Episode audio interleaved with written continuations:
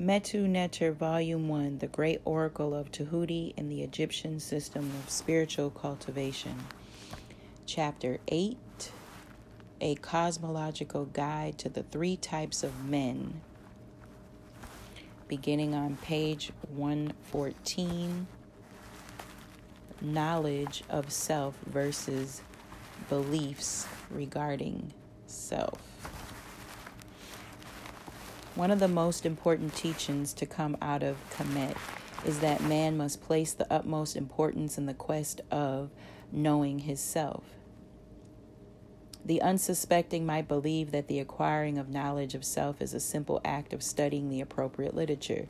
But we have already seen in earlier in the earlier part of this chapter that the Shahu man is incapable of acquiring knowledge, which depends on the second division of the spirit, which is awakened and developed in the Ausar man. Unless we experience already pointed out that although unless we experience our true self, we can only believe what we are taught. We have already pointed out that although the spiritual traditions of most nations are in agreement that man is made of made in the likeness of God, that God and man share the same essential qualities of being, there is nothing in the experience of the person who has not evolved above the fourth sphere to give evidence to this fact. The evolved man directly experiences, knows his divinity in the same manner that we all experience our arms, legs, etc. Intellection is neither required or useful. It is obvious then that we cannot teach self knowledge in this or any other book. You can only provide information regarding it and the steps towards its realization. A classical technique for the direct response of self has been preserved by the Tantric Buddhists of Tibet, which means it must always be kept in mind that the wisdom tradition of Tibet was taught to them by the blacks of India, the Dravidians. side note of the Buddhists of Tibet. In the great Tar Lam Yoga or the Mahamudra Yoga, as it is known in India, the Tibetan Yoga and secret doctrines. The, yog- the yogi assumes a cultivated posture that guarantees full relaxation and the um, unimpeded flow of energy.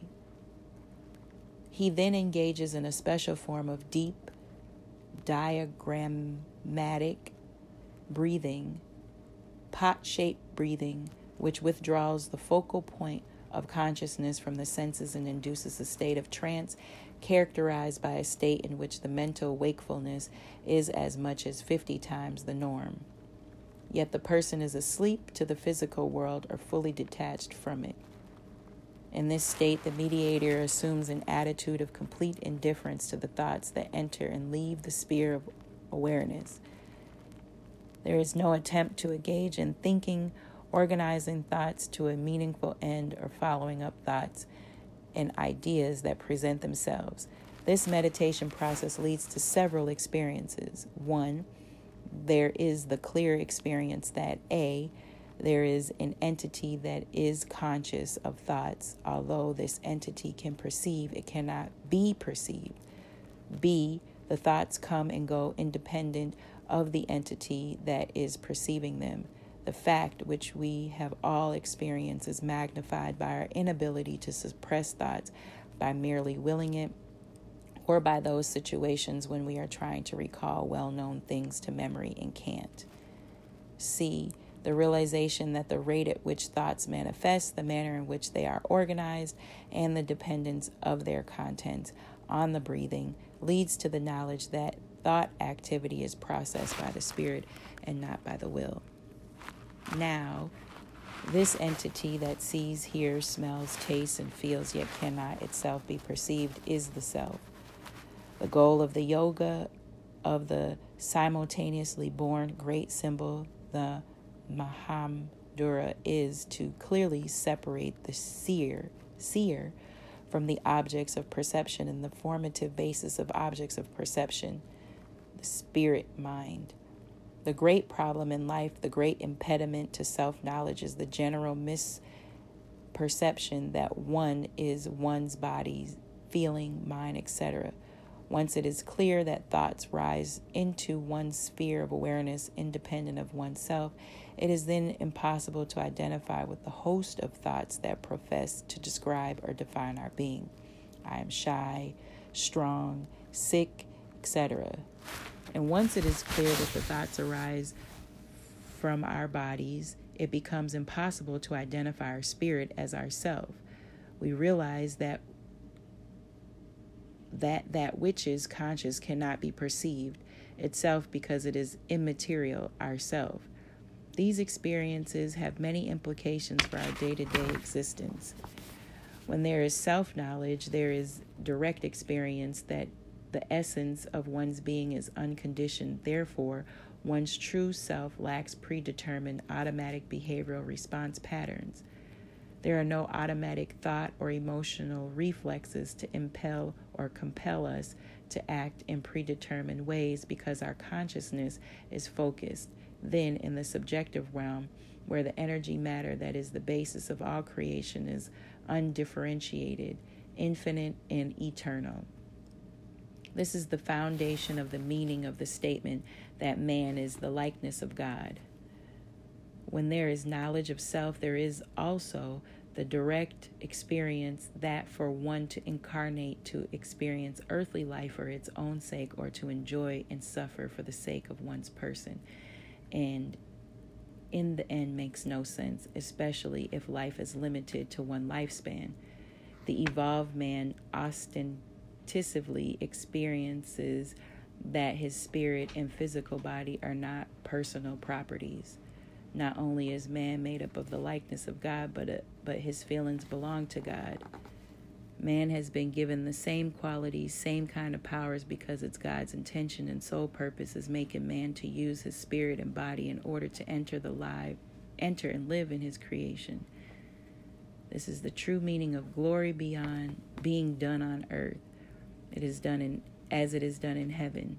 These divine powers are not for the purpose of occult psychic display or for the magical accomplishment of our earthly des- desires, but for the furthering of God's divine plan.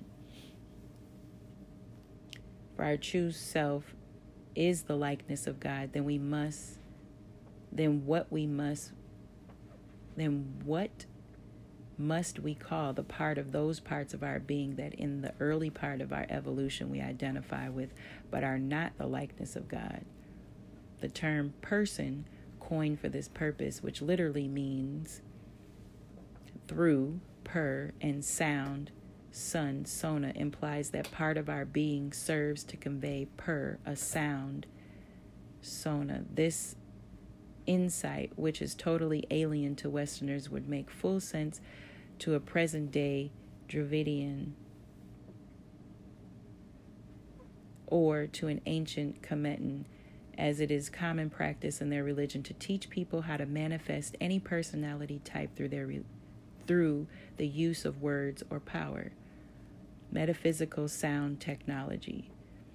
Why would a word that is compounded of sound plus through be used to indicate people's self image?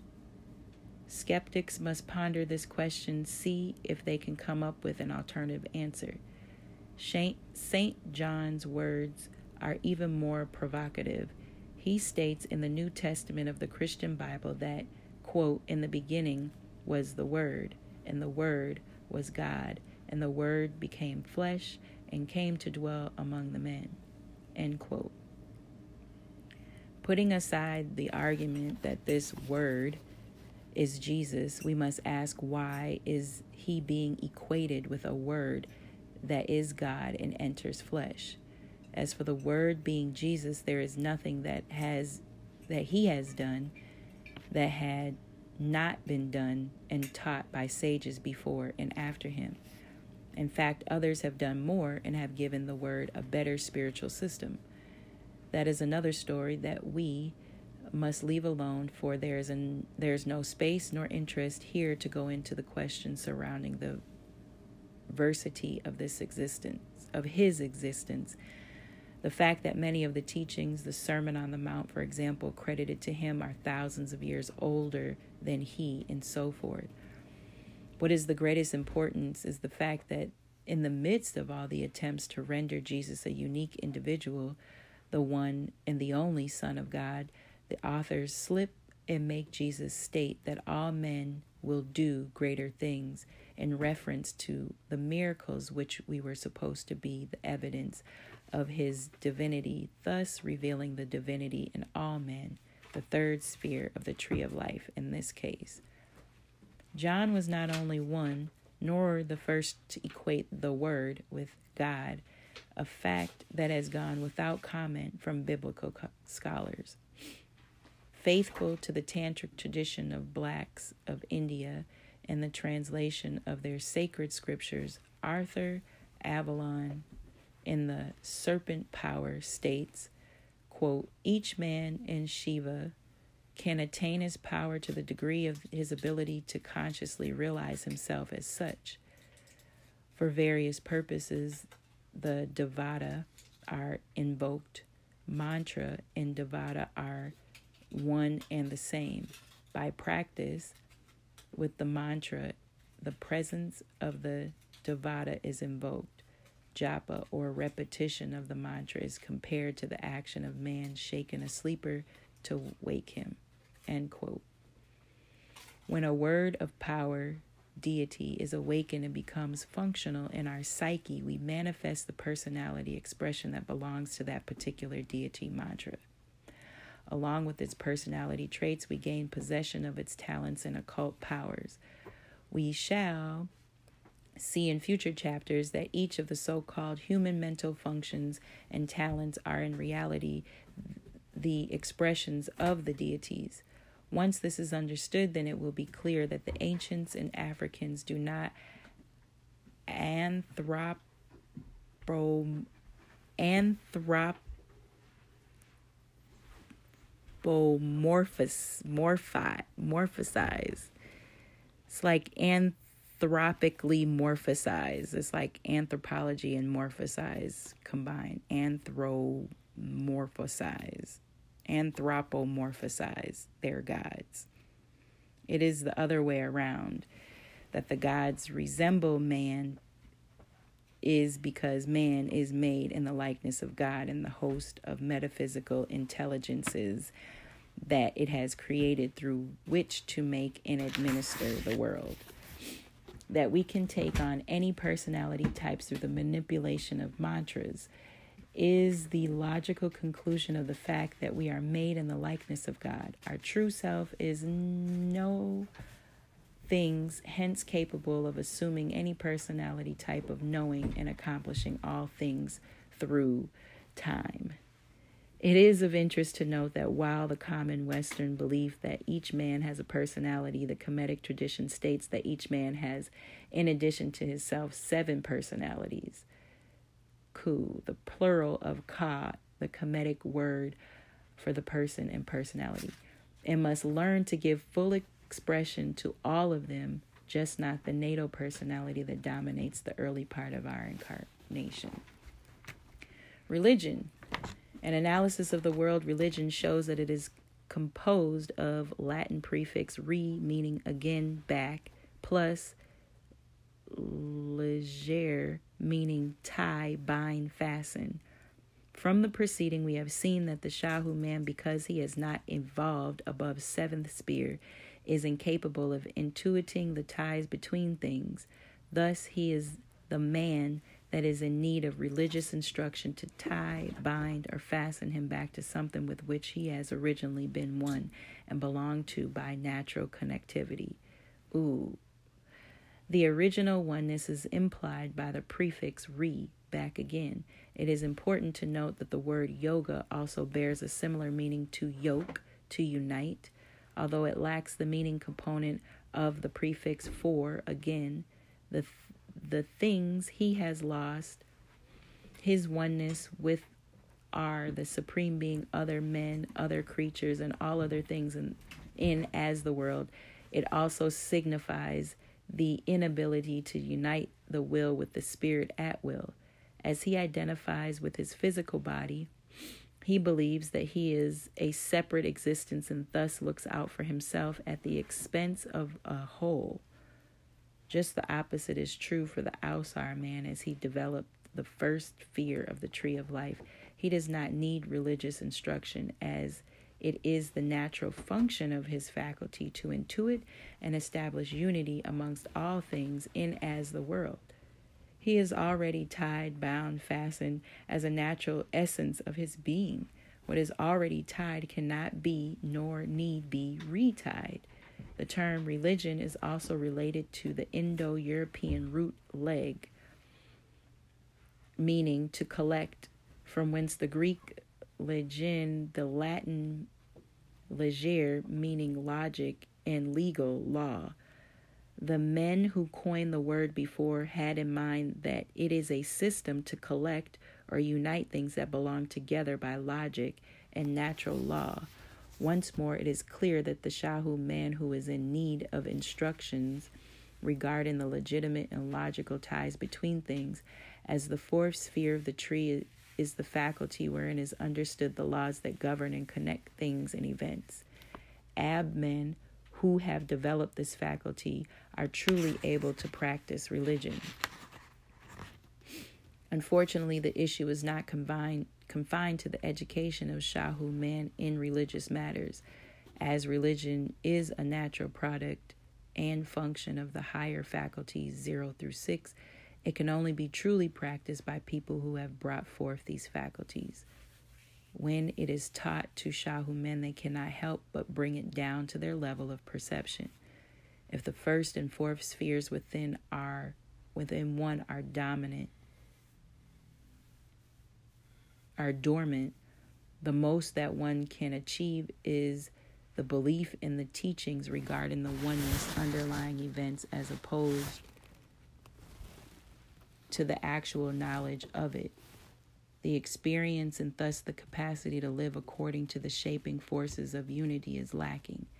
This is the reason for the fact that there are so many bigots, haters, and segregationists in high religious places. They comprehend the doctrine of oneness but find it impossible to live it, Earnings, thus the smear of hypocrisy. In reality, they are not. There is nothing inside of them that can respond to the religious values of their true level. The light shines in the darkness which fails to comprehend it. When we consider the fact that the Shahu man is dominated by mental faculties that cannot perceive the unity between things, it is easy to see how his attempt to practice religion is full of fatal contradictions.